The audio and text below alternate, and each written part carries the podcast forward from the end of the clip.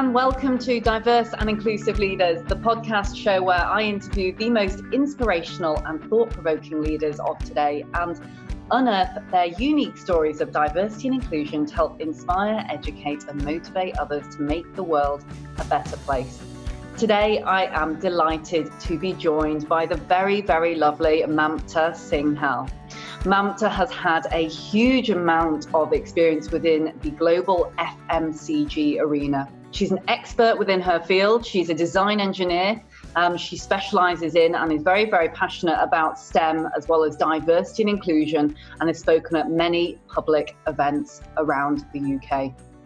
Mamta has won the Women of the Year Toy News 2015, and where she was actually a finalist. Also, the Women of Future Ambassadors. Uh, 2015 and 16. And she's also worked for global firms such as Mattel, Haribo, Dyson, Mars Chocolate, and Polaroid. Along with that, she has 13 years plus experience working across the board with both commercial and technical positions. She's very, very experienced within continuous improvement, consumer products, and new product development. In addition to all of that, she's professionally media trained by Media Woman Limited, um, as well as being interviewed by the BBC, ITV, and ITN Productions and Management today. She's got very strong press links and network within management, toys, the children's space, food and drink, innovation, engineering, and of course, academia. She also speaks many different languages, including English and Hindi, and she sits on the committee for Strathclyde University Down South Alumni Network. Welcome to the show, Mamta. Thank you for having me, Leela. How are you? Very well, thank you indeed. So, Mamta, tell me, I know that you're a very passionate individual, and I'm very lucky that I know you outside of the realms of this podcast.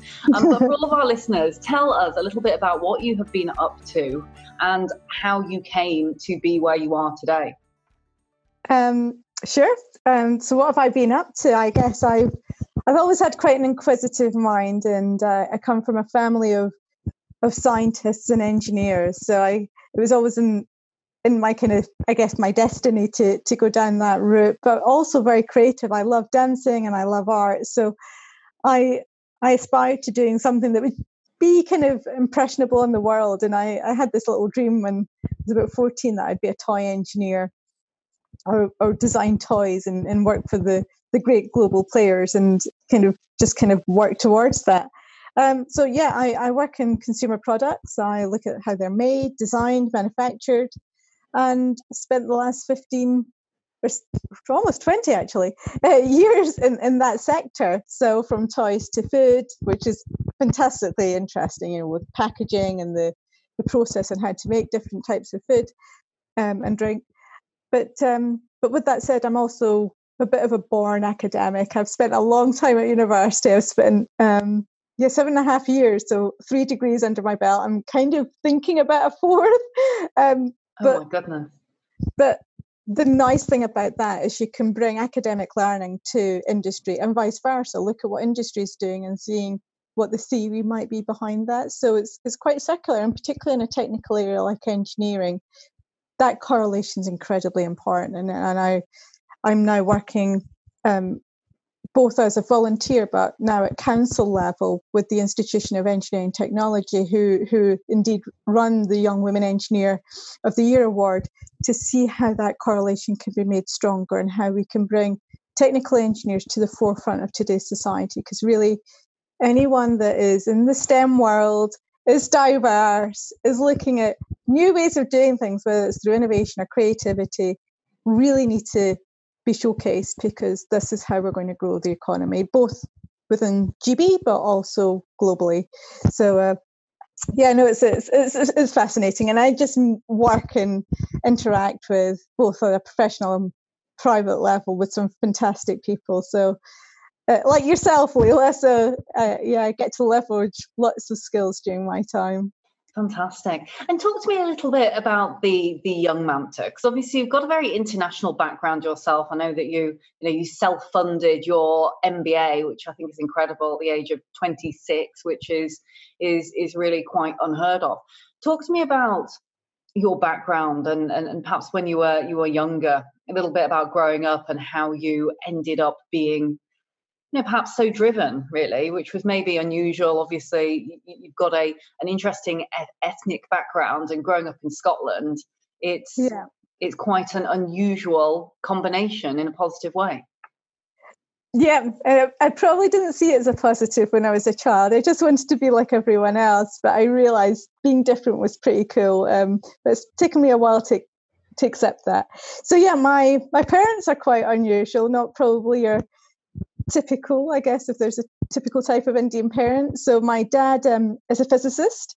He's got a doctorate um, and published global research page, uh, papers on nuclear physics, particular particularly. He looks at kind of at nano and ato- atomic level what what structures they're doing. So he's very, very kind of geeky in that way. so yeah, um, my childhood was about going to nuclear power plants and the science museum and doing extra maths homework. So that's kind of um, kind of formed who I've become a little bit. Um, so my dad, yeah, my dad grew up in India and then um, moved to Canada to do his PhD, and then sub- subsequently moved to to Glasgow, where they had a, a research post for him. And Glasgow's quite well known for great thinkers like Lord Kelvin and um, you know James Watt, a f- fabulous engineer. So we've got some really strong STEM related people, and you know some good universities. So that's that's kind of my dad's side, and then mum. Um, she was a draftswoman for an engineering firm in Switzerland before she got married. So I always used to see her drawings that she she was doing or, or you know as a child and i thought wow someone's got to do that as a profession. I want to maybe follow my parent my parents footsteps in some way but my mum's also a very creative painter.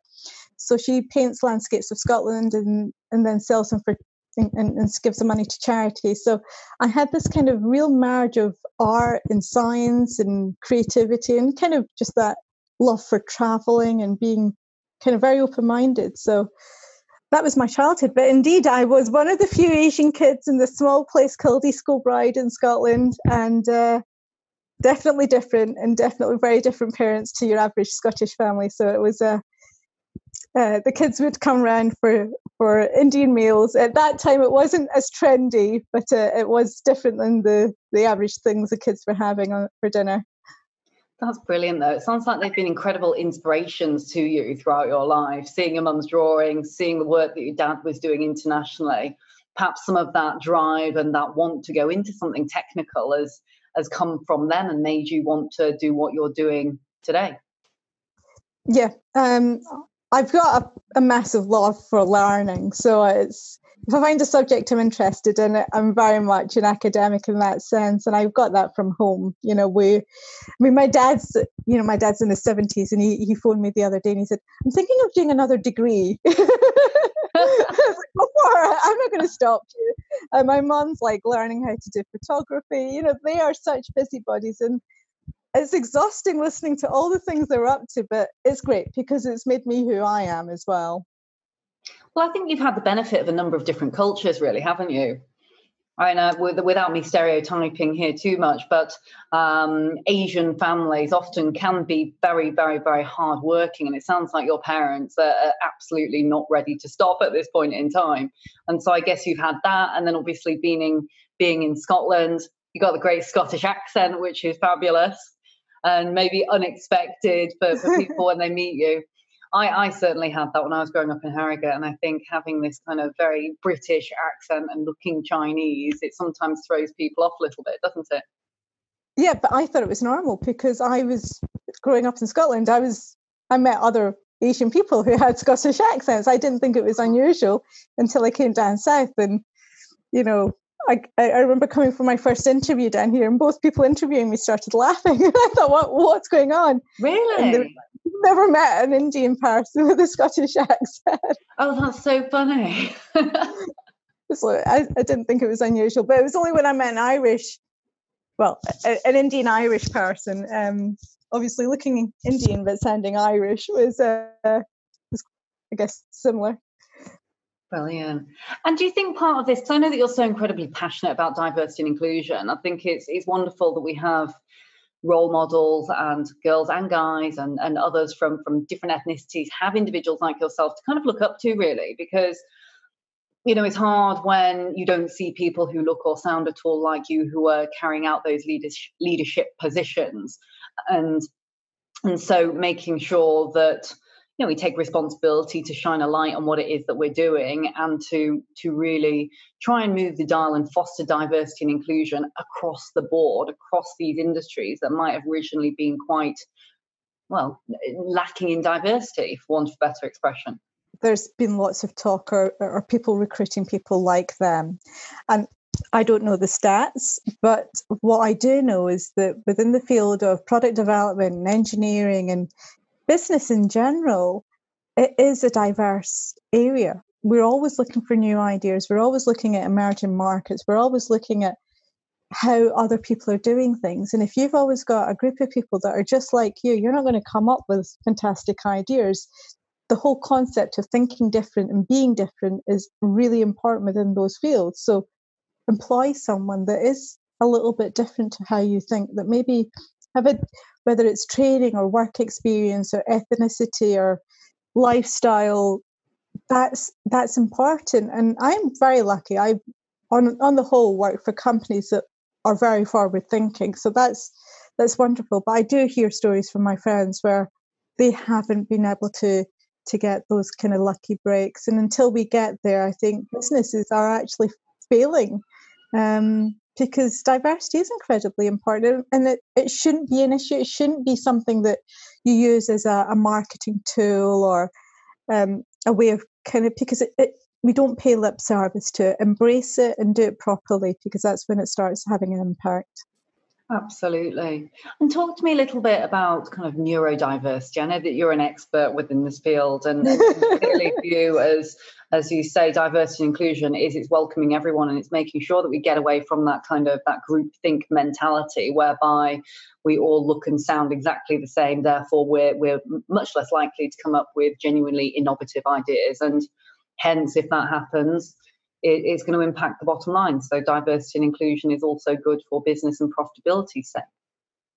Yeah. Um, so yeah, I mean, diversity isn't about just race, color, creed, what we look like, etc. It, it's it's deeper than that. It's how we think. And um, I'm dyslexic, uh, and I probably hid it for a very long time, or but kind of shied away from it. But I've actually re- of recent but you know what? I've got nothing to hide, and I've had a lot of great support from fantastic charities, particularly Dyslexia Scotland, um, Lexxic, and Made by Dyslexia. Three very powerful and inspiring charities that are out there doing great work. And they've actually said, Mamta, you should go out there and talk about your experience and talk about actually the benefits of neurodiversity, but actually also just dyslexia, because there's been a lot of evidence um, that's come out by um, Ernest Young, uh, Ernst and Young, that has actually said dyslexics have the skills for the future. They are empathetic, they're innovative, they're creative, they're they're able to see the bigger picture, and language isn't as as going to be as important in its purest form as it was 30 years ago because we have spell checkers, we have dictaphones, we have translators. What is going to be important is thinking differently, and dyslexics are so many steps ahead to non-dyslexics. I, I would like to think then. Um, and so yeah, the, the whole area of neurodiversity is fascinating. And one in ten adults is, are dyslexic, whether they're diagnosed or not. But it, it is an area that that needs to be kind of widely addressed in, in society. And we've got Dyslexia Awareness Week coming up now in November. So there's going to be a lot of noise around that. I can I can promise you. Well, I can't wait for that. And as you know, I'm joining you on that one because I too am dyslexic, albeit it's not very, very harsh, but it does, you know, especially when you're younger, I think you think, I wonder why I'm thinking differently, or I'm perhaps finding these elements of learning quite difficult actually the fact that you're addressing it as a positive and and now these stats and figures have come out from from big global companies like Ernst and Young I think it does give you the confidence that actually it's fine to, to think differently it's fine to behave dif- differently as well. Actually, it can help you get to the end point um, in perhaps a more creative way than someone mm. else. So definitely does I mean, have I, benefits. I've been spending a lot of time just in, in learning more about dyslexia, and uh, I found out that thirty percent of engineers are dyslexic. Really? It's, it's a phenomenal trait. Unbelievable. Have you talked about your dyslexia ability catchphrase, which I oh, spoke about that last? And perhaps we should share that. I'll let you share that with our listeners. Yeah, so I, I'm writing blogs, or I'm in the process of having my blogs edited um, for national, international or national dyslexia awareness week. And one of the words that i've coined is dyslexia ability so the abilities that you gain by being dyslexic and they are things like empathy spatial awareness um, being able to find correlations between things that being very strong in strategically uh, thinking and mapping processes. These are we, it has been known that we are well above average in these areas albeit we there are disadvantages, if you want to put it that way, with being dyslexic. But we have dyslexia abilities. We have abilities that are going to be beneficial in the workplace, in society, in business, in entrepreneurship. And we should really, really enforce them and, and celebrate them. So, yeah, dyslexia ability. Tweet I it. That phrase. I, that phrase. I want it to go viral. You should absolutely put a blog out called Dyslexia Ability on National Dyslexic Week. I think that's fantastic. um, and just another couple of quick questions before we come to the end of our time today. I think we'll go into a little lightning round, and I'm going to give you 30 seconds to answer each question. Don't worry, okay. they're not difficult at all. Um, but uh, yes, so so first of all, in our lightning round, tell me what was what was the biggest challenge that you've ever overcome? My English exam. sitting my higher. languages? I speak two. Two, sorry. um, yeah, so my my parents speak Hindi. Um, I mean, they're both totally fluent in English, but I picked up Hindi.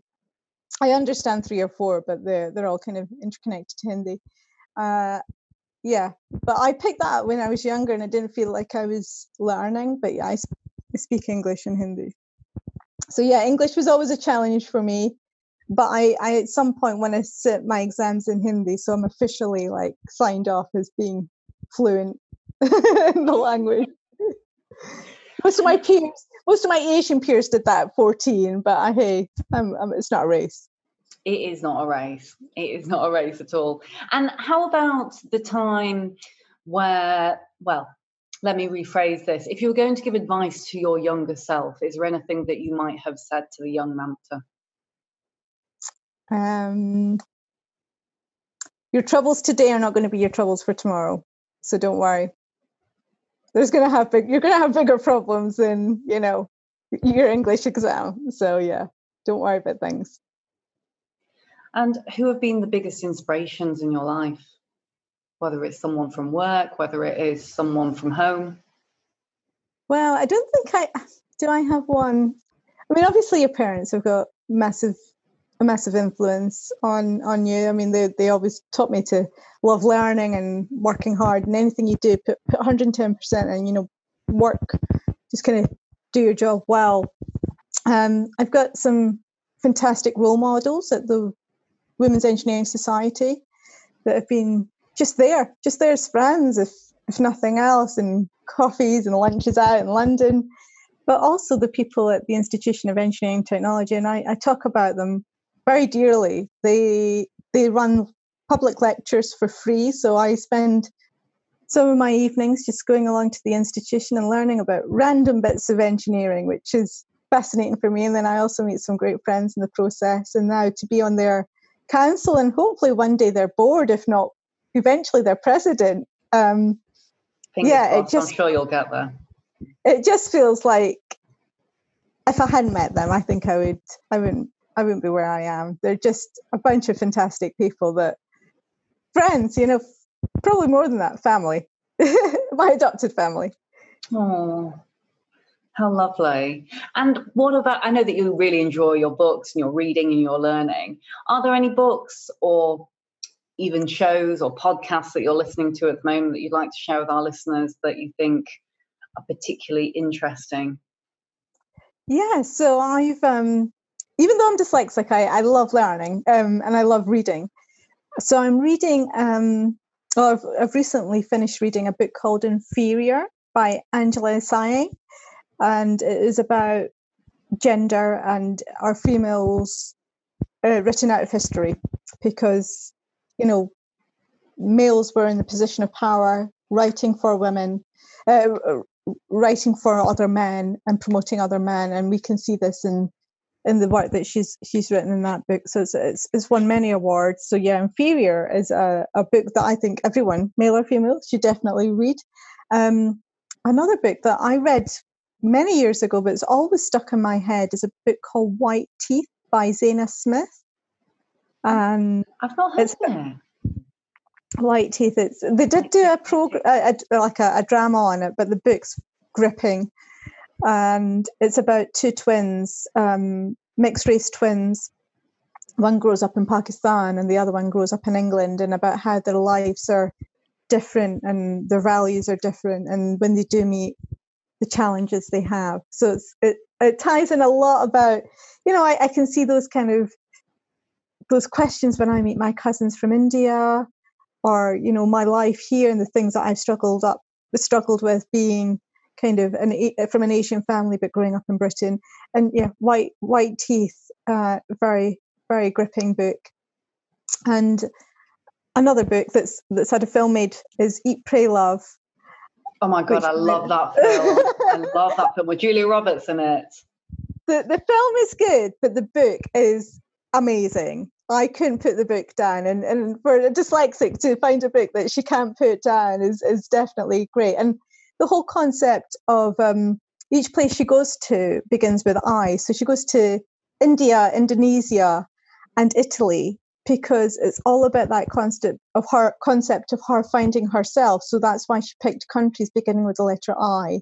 So there's all these little bits through the book and and about what's important in life is eat well, uh, make sure you play and and you find love. So it's uh, it was a great book. Uh, the film's okay, but the book's definitely worth reading. Oh, really? Oh my goodness, the film had me in tears, absolute tears. I loved it, absolutely loved it. But you've encouraged me now to read the book since yes. you said that. and there's nothing worse, is there, when you read a great book and then you watch the film and you're like, no, they're not meant to look like that. No, it looks book, like that in my head. the book's amazing. Um, there's such a, a poignant scene where she's um, just about to get divorced and she's sitting on the bathroom floor crying her eyes out going i've got depression knocking on my door here. Like i don't know why. I don't want what everyone in society wants. Yeah i don't want to get married. I don't want to have kids. Yeah, why why am i not feeling the way that everyone is? It's just like it's it's a very moving move, very moving book. Worth reading. Definitely. I think we've sold that adequately. So so for everyone who's tuning in, definitely go and go and either buy the book or watch the film Eat, Pray, Love. It is absolutely fantastic. Um, and with that, Mamta, I want to say thank you so much for being on the show. I really appreciate it. I think there's been loads of fantastic learnings. And I really hope that all of our listeners who are tuning in or those who are watching on YouTube have really been inspired as much as I have today. If you are dyslexic and and you're you're tuning in today, or if you think that you might be, please do get in touch with us. I know that Mamta is so passionate about this subject, very easy to talk to. You can get in touch with her via LinkedIn or Twitter. I'll put all of her links onto the show notes for the end of today's show so you can reach out and get in touch with her or do reach out to me as well. We'd be more than happy to kind of take any of your questions. Um, you know, but certainly I, have learned a lot from today, Mamta. I think really being being able to embrace your true self and to to be proud of who you are, whether you are different that's fine. It's okay to be different. Actually, being different is a massive positive. So make sure if you are listening and you're feeling, you know, not so great or, or you're trying to get the next step, step up in your career, find people around you that you, you can talk to. Get in touch with us. Come and have a chat. We would love to hear from you. And just make sure you keep embracing those differences because promise you they are a positive and MAMTA is absolutely testament to that.